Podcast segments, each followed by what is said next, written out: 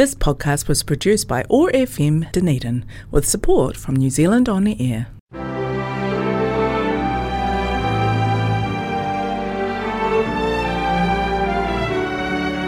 Hello and welcome to Heritage Matters, a program brought to you by the Southern Heritage Trust and sponsored by Heritage New Zealand. I'm Dougal Stevenson. In this program, Bill Southworth talks to Mark Maudsley, the Dunedin City Council's Heritage Officer. We catch you up with some Southern Heritage news. Gregor Campbell tells us about the first plane built in Otago, and Alison Breese profiles a grand Dunedin house. Dunedin, with its large number of older buildings, is usually regarded as New Zealand's heritage capital. The Dunedin City Council even has its own heritage officer and advisory team leader, Mark Maudsley. Now he's had time to settle into his job, we thought it'd be a good time to talk to him. This report from Bill Southworth. Dunedin likes to think of itself as the heritage capital of New Zealand. The fact that it was once the largest city in the country, thanks to early European settlement and the discovery of gold in central Otago, means that great Victorian buildings, both public and private, flourished. Unfortunately, some foolish demolition took place. One thinks of the Grand Stock Exchange and the wonderful stone railway station in Port Chalmers as examples of this. However, today there's a greater realisation that heritage buildings attract tourists and form an important part of the city's tourist income. The Dunedin City Council has acknowledged the importance of preserving heritage buildings, and it has Mark Maudsley as its heritage advisor. I asked him about how he saw his role. Yeah, it's been great. I started with Dunedin City Council December 2021. Originally started as the Heritage Advisor, and since starting with DCC, I've moved into the team leader role, uh, so overseeing the Heritage, Urban Design, and Biodiversity teams. Heather Bockett has also joined us as the Heritage Advisor at DCC, but the role's been great. It's a really good opportunity to get out there and meet with building owners and see the work they're doing on heritage buildings. Of course, there's a great tradition now in Dunedin about preserving historic buildings. One thinks of the historic precinct and so on. What did you think of that development? Absolutely. It's really good to see the work that's been done down there and the work that's been done to create that as a destination. And of course, going down there on a Saturday morning, it, it's bustling with people and cafes, so it's really good. I've been away from the south for 18 years, so the change that happened in that time is quite remarkable and it really shows what can be done with the buildings around Dunedin. Some people may say, look, these are just old buildings, why preserve them? How would you respond to that? Yeah, look, I think they contribute significantly to the character of the city. They tell the story of the colonial settlement of Dunedin, the gold rush, you know, the wealth that was in Dunedin at the time. So these buildings are really important for telling the story of Dunedin as we know it. It's not the only story, but it's definitely part of the story. And these buildings are really important landmarks around the city that Dunedin's recognisable for. Also, of course, uh, the tourists love them, the, the cruise ships and so on coming in. I don't think they come to look at our new buildings, do they? No, there's, there's a, a, large appetite to come and look at the historic landmarks around Dunedin, and you can see that when the cruise ships are in, the, the amount of people photographing the, the historic buildings around the city. So it really is an asset for the city in terms of tourism, but we're very fortunate to live in the city and enjoy them every day as well. So it makes sense in terms of revenue to the city and, and to the businesses here. Yeah, absolutely. It's a huge asset to the city. And, you know, there's some discussion around whether or not Dunedin could be the heritage capital of New Zealand. Well, some people say it already is. Absolutely. And I think there's some competition from Wanganui and the North Island. So we may have to take that title to a debate and, and see what Wanganui can bring to the table. I've been to Wanganui quite often. It's a great little city, but it's not, not a patch on Dunedin for heritage, I can assure you. I have to agree with you there, Bill. But um, they have done some fantastic work up there in recent years, and it's really looking quite smart and really shows the work and the effort they've put into restoring their heritage buildings. So, what developments are in store for DCC heritage policies? Yeah, so Council recently asked staff to develop a heritage action plan to replace the 2007 heritage strategy. That work hasn't started yet, but it's a really good opportunity for us to get out there, consult with the community, and find out what the priorities are around retaining heritage buildings and what we need to do to protect them So it's a really good opportunity for us to take a proactive approach to working with building owners and manage the heritage assets across the city. Just this week, also, Council recently asked staff to to look at the vacant spaces in CBD buildings, and a lot of the heritage buildings in the CBD have vacant upper levels. So there's a really good opportunity there to explore what can be done to enable the full use of those buildings and, and in a way, support the retention of the heritage buildings around the city. There's been another development recently which some of us find concerning. There are grand houses in Dunedin that are part of the look of Dunedin that have recently been demolished or about to be demolished. I think of one recently demolished by the university in the uh, Union Street West. There are others that have either under threat or been demolished in George Street. Now, aren't those grand houses part of the look of Dunedin and aren't they worth preserving? Absolutely. As a heritage advocate, it's always sad to see an old building be demolished. It's an irreversible loss that we, we can't get back. In terms of the district plan, there are heritage precincts across different parts of the city, and they are there to manage the character contributing buildings to the city, but they don't extend all parts of the city. You may be familiar with a the pre 1940s rule that was introduced through Variation 2, and that looked at putting controls around the demolition of pre 1940s building. That was repealed by the court as part of the appeals process on that rule. So there's definitely some interesting developments that are happening in the space, and I think the community is very aware of the value of these buildings in terms of what they bring to the city and character. Am I All right, in concluding that uh, the DCC would like to do something about the problem, but it's got a legal leg iron on it. Yeah, the the balance of growth and retaining historic buildings is, is part of the balance that sits in the background of, of how the city grows as it moves forward. Just returning to that uh, building that the university demolished in uh, Union Street West. Now, that was a beautiful looking building, but it seems they were just able to go ahead and knock it down. Yeah, there are buildings in Dunedin that don't have protection on them. Heritage New Zealand Pouhere Taonga have an archaeological authority which relates to buildings that are pre 1900, but any building post 1900 that isn't protected by the district plan doesn't have restrictions on the demolition of it. Is there anything the DCC could do about that? There are methods for protecting heritage buildings, but it requires them being added to the heritage schedule through the district plan. That is reviewed frequently, and we're always trying to balance the risk to buildings versus the importance of buildings to the city. So, as heritage advisors, Heather and I are always considering what where the risks are coming from and what the most important buildings are to protect. Turning to a different sort of um, protection, industrial heritage. One thinks of the Dunedin Gasworks, of the Sims shipbuilding uh, building in Port Chalmers, and uh, perhaps the road walk that uh, had. What's the case for preserving industrial heritage? Yeah, industrial heritage is a really unique aspect of Port Chalmers, South Dunedin, areas that had a strong industry. And these we're very fortunate to have retained these buildings. So there's a, a, really good case for retaining parts of the city that no longer operate in the same way that we we know they did historically. These industrial buildings are, are a legacy to the past. They represent industry that we no longer have. And it's important to tell those stories of how Dunedin developed in that colonial period and the industry that was there to support the, the, the people that lived in Dunedin during that time. So these things are, are going to become relics of the past. They, they already are, and it's really great to see some of those buildings that have been retained because it's a, a tangible way to tell the story of how these buildings and the industries operated within the city. Of course, it's not just great industrial sites that folk want to preserve. One thinks of the workers' cottage that was recently transferred onto the site temporarily of the gasworks. What do you think the argument is for retaining a 19th century workers' cottage? Yeah, the Braemar Street Cottage. It's an interesting little building, and, and of course, there's a really good story to tell there in terms of how gas appliances and gas was used within a residential setting and of course, it, sitting it right beside the gasworks or close to in the future will be a great way of being able to tell the story from an industrial perspective and also from the domestic perspective so people can really understand how that technology was working in both aspects of the city. Can you tell me something about the Dunedin City Council Heritage Fund and how that operates? Yeah, certainly. So, Dunedin City Council operates a heritage fund which supports owners of historic buildings to repair and maintain, adapt and reuse their buildings, or even upgrade them for code compliance. So that funding is there to assist people to look after the heritage assets of the city. And as heritage advisors, Heather and I are able to go out to meet with those building owners, provide advice, and uh, help them get their applications through to the funding rounds. The funding rounds happen four times every year, so every three months. And we, we work very closely with building owners to support them there.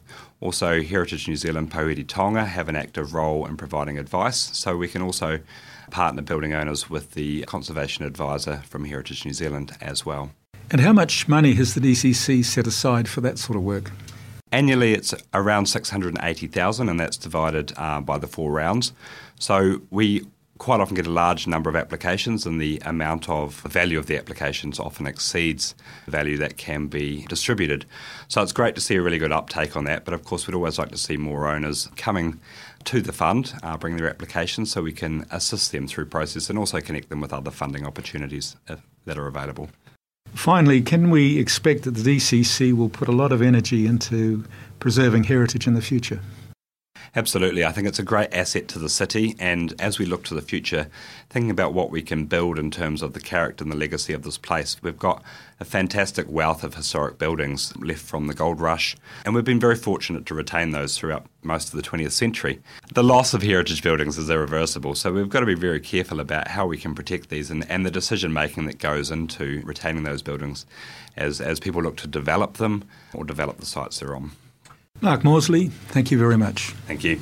Bill Southworth was talking to Mark Maudsley, the DCC's Heritage Officer and Advisory Team Leader. The fight to retain the Arthur Street School's historic infants building has been won. It'll now remain on its present site. The Ministry of Education had planned to shift the building to Christchurch, but the Southern Heritage Trust objected and began a year long campaign to leave the building where it is. Arthur Street in its various forms is the country's oldest school. The infants building was built in 1887 to separate infants from other students in order to protect their health, and it became the model for many such buildings in schools around New Zealand. Ministry Asset Management General Manager Simon Hathel said at present the Ministry did not have an estimate of the cost or an exact purpose for the building's refit though initial thoughts are for curriculum activities like metalwork and woodwork. The Heritage Trust has also been busy moving a 19th century workers' cottage on to the Dunedin Gasworks site in South Dunedin. It's the third time the cottage has been moved and is only a temporary measure until a permanent home can be found for it. The shift was from Tahuna Park because the park is needed for the upcoming FIFA Women's World Cup. The house was originally built on the corner of Braemar and Lawn Streets opposite the gasworks in the 1880s, and was one of many on the street lived in by gas workers. Over the years, as the South Dunedin area became more and more industrialised, the house was eventually the last one standing in Braemar Street. A decade ago, when it was lined up for demolition to make way for yet another business premises, Southern Heritage Trust founding trustee Anne Barsby took it upon herself to save it by moving it to an empty section nearby in Mickey Street. She had plans to restore it as a place for the public to visit and learn how workers of yesteryear lived, what life in industrial South Dunedin was like, and how gas appliances were used in the home. At the Dunedin Winter Show in 1910, people could, for a special fee, see something they'd not seen before an aeroplane built in their city. It was the culmination of seven years of experimentation and construction by Henry John Gill. Gregor Campbell reads from the account of the plane in the Lyttelton Times. His machine bears a general resemblance to the Blériot type, but it carries four devices which are not in use on any other flying machine in the world. The first of these is an air sac under the body of the machine, which is filled from the exhaust of the engine. One purpose of this is to form a float should the machine drop suddenly to Earth, though this latter contingency is rendered practically impossible by two other devices, of which more later. But the inflated sac is not only a precautionary measure, it is also a help to buoyancy, since it will lift 70 pounds of the total weight of the machine. That weight, by the way, is but 460 pounds, though the machine is 36 feet long and 31 feet from wing to wing. The second patent has an object similar to the first and is one for which long and unsuccessful search has been made by aviators. The problem was to be able instantly to check the dip of a monoplane should the engine fail suddenly. Tightly rolled on the margins of the wing frames of Mr. Gill's monoplane are cloth blinds, and in case of a sudden failure of the engine, the pilot has only to touch a lever, and in the same instant, 190 square feet of cloth cover the frame of the wings and not only prevent a sudden drop, but also prevent a capsize, acting in fact as lateral supports like those on the Samoan canoes. In the bows is another device a curved frame, also fitted with cloth blinds, which then stretched across the frame, as they can be in a second when the aviator presses a pedal with his foot, prevent the monoplane from taking a header. This patent is termed a curvative elevator and is the only thing of its kind on any aerial machine. The aviator steers by means of a triangular rudder in the bows, but in case a right angle turn is desired, he can accomplish this by means of two appliances known as aeronoids, which are fitted on the extreme end of the wings. By means of this, Mr. Gill claims that he can run broadside onto the wind, and not only head to the wind or with the wind, as is compulsory with other monoplanes. The engine is a model of bulkless power it is only 14 inches long and 18 inches high and generates 24 to 30 horsepower. A marine engine of one sixth the power would occupy twice the space and weigh twice as heavy. In theory, to sum up, Mr. Gill has apparently overcome many difficulties that have not previously been successfully met by aviators. This writer has a little knowledge of early aeronautics and, with the hindsight of historical knowledge, can make a few comments on Gill's design. The inflated sack, filled with exhaust fumes and preventing an accidental sinking, is a good idea, though an image which seems to have been part of the patent application shows a boxy fuselage which must have added to the drag of the machine, though that might not have been significant given the slow speed which was anticipated. Similar flotation devices were standard on carrier borne planes in the 1920s. The tightly rolled cloth blinds, which were ready at a moment to enlarge the surface area of the wings, are not too well described in the Times, but seem to be like a parachute. This concept has been applied in recent decades to light planes and gliders and has saved lives. I have met a man who claimed his father was saved by one in a glider collision, otherwise, he would not have been born. The curvative elevator also sounds like a good design feature, producing a rapid change in the centre of lift of the plane and possibly doing exactly what Henry Gill hoped it would. He had certainly experimented with his design in model form and presumably had confidence in its effectiveness. The aeronoids on the wings are what we today would call ailerons, which were becoming standard on aeroplanes by 1910. In June of 1910, Henry Gill made a private flight test of his plane at Anderson's Bay it flew for 900 yards and attained a height of 160 feet. In attempting a turn, the structure became overstressed and failed, causing a crash requiring repairs, which took a few weeks. On August 6, 1910, a public flight was attempted. A small crowd gathered near the Pelichet Bay cement works at 10 a.m. and watched for four hours while the machine was assembled. Then flight was attempted, but the engine didn't develop its full power, so a few runs over the ground were all that people saw. A further attempt was made on the 21st, but the engine began to break its mounting and had to be switched off. Again, an attempt was made at the end of the month on the beach between St Kilda and St Clair, but the chosen takeoff area had become a small lagoon due to recent seas. An attempt was made nearby, but the soft sand made takeoff impossible. Not long after that, the Gill Aerial Syndicate met and decided to end its financial support of the machine. Its cost was £700, which amounts to $140,000 today. Henry John Gill went back to photography and died in 1932. His grave can be found in Dunedin's Northern Cemetery. And I am the pleasantly buoyant Gregor Campbell for Heritage Matters. Finally, Alison Breese from Heritage New Zealand profiles a grand house where once lived a renowned Dunedin lawyer. Today's residence that we'll be focusing on is 16 Pitt Street.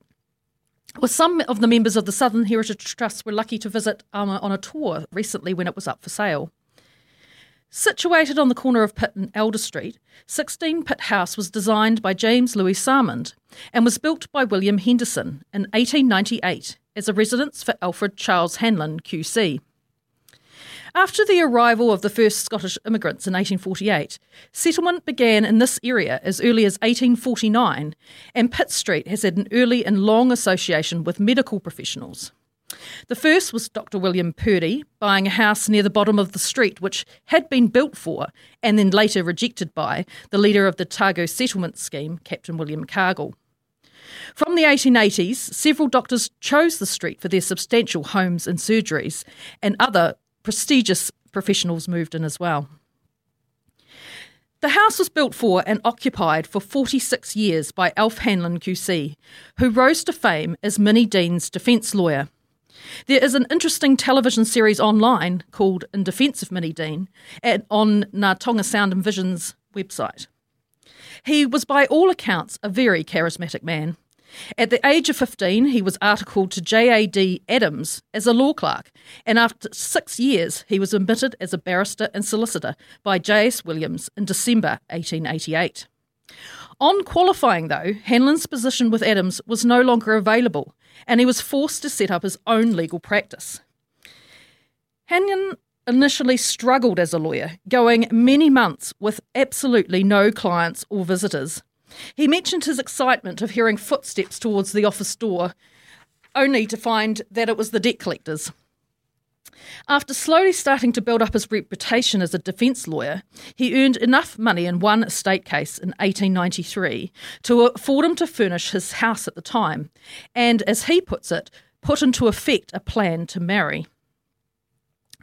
Early in 1898, the section in Pitt Street was bought for £335, which today is around 73000 with a permit applied for building um, the house in January. The Hanlons had moved into the house by November. Family history states that the Pitt Street house was a wedding present from Richard Hudson of the biscuit and chocolate fame to his daughter Mary Ann, who married with the new son in law Alf. An enthusiastic amateur actor, Hanlon apparently named the house Elsinore after the castle in Shakespeare's Hamlet. Hanlon was also one of the founders of the Dunedin Competition Society and the Dunedin Shakespeare Club. The architect of 16 Pitt Street was James Louis Salmond, and much of his eclectic style was incorporated into the exterior design, such as the finials and timber quoins. The beautiful watercoloured plans are in the Hocken collections within the Salmond collection. Most of the external Victoria detail was removed during 1922 when a major renovation project was carried out. Interestingly, it was still under the Hanlons' ownership and under the original architect Salmond. So within a very short amount of time, Salmond had completely renovated his own design. The Victorian ornamental work was replaced, and the sash windows were converted to lead like casements. The entire transformation was a move towards the arts and craft movement that was very popular at the time. The interior was changed also, but in a less dramatic fashion, with finer Victorian details still remaining. Hanlon's recollections of his cases and work are available on the National Library digitised book collection. He chronicles his trial of Minnie Dean along with many other cases. He's most famous for the Minnie Dean case, even though that's one of the few he actually lost. Hanlon's career extended over more than 50 years and he was appointed to the King's Counsel on the 14th of April 1930. He was a very impressive figure, both in stature, as he was over six feet tall, and as a lawyer. His examination and cross examination of witnesses and his address to the jury were legendary.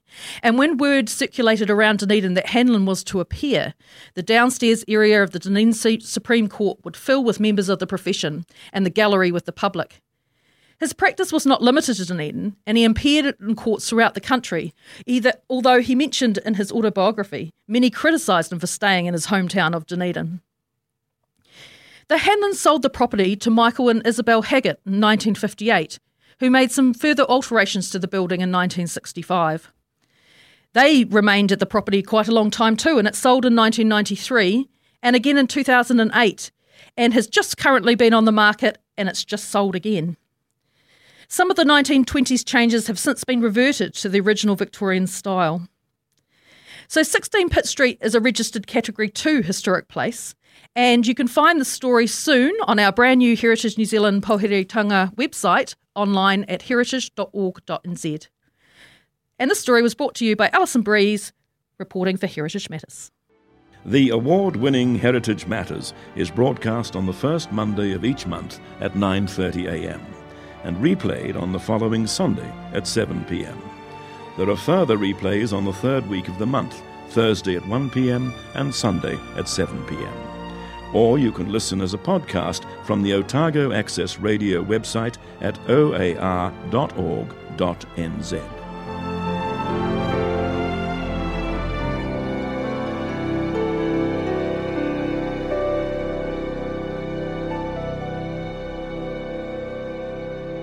As Aotearoa New Zealand's national heritage agency, Heritage New Zealand Pouhere Taonga is proud to sponsor Heritage Matters.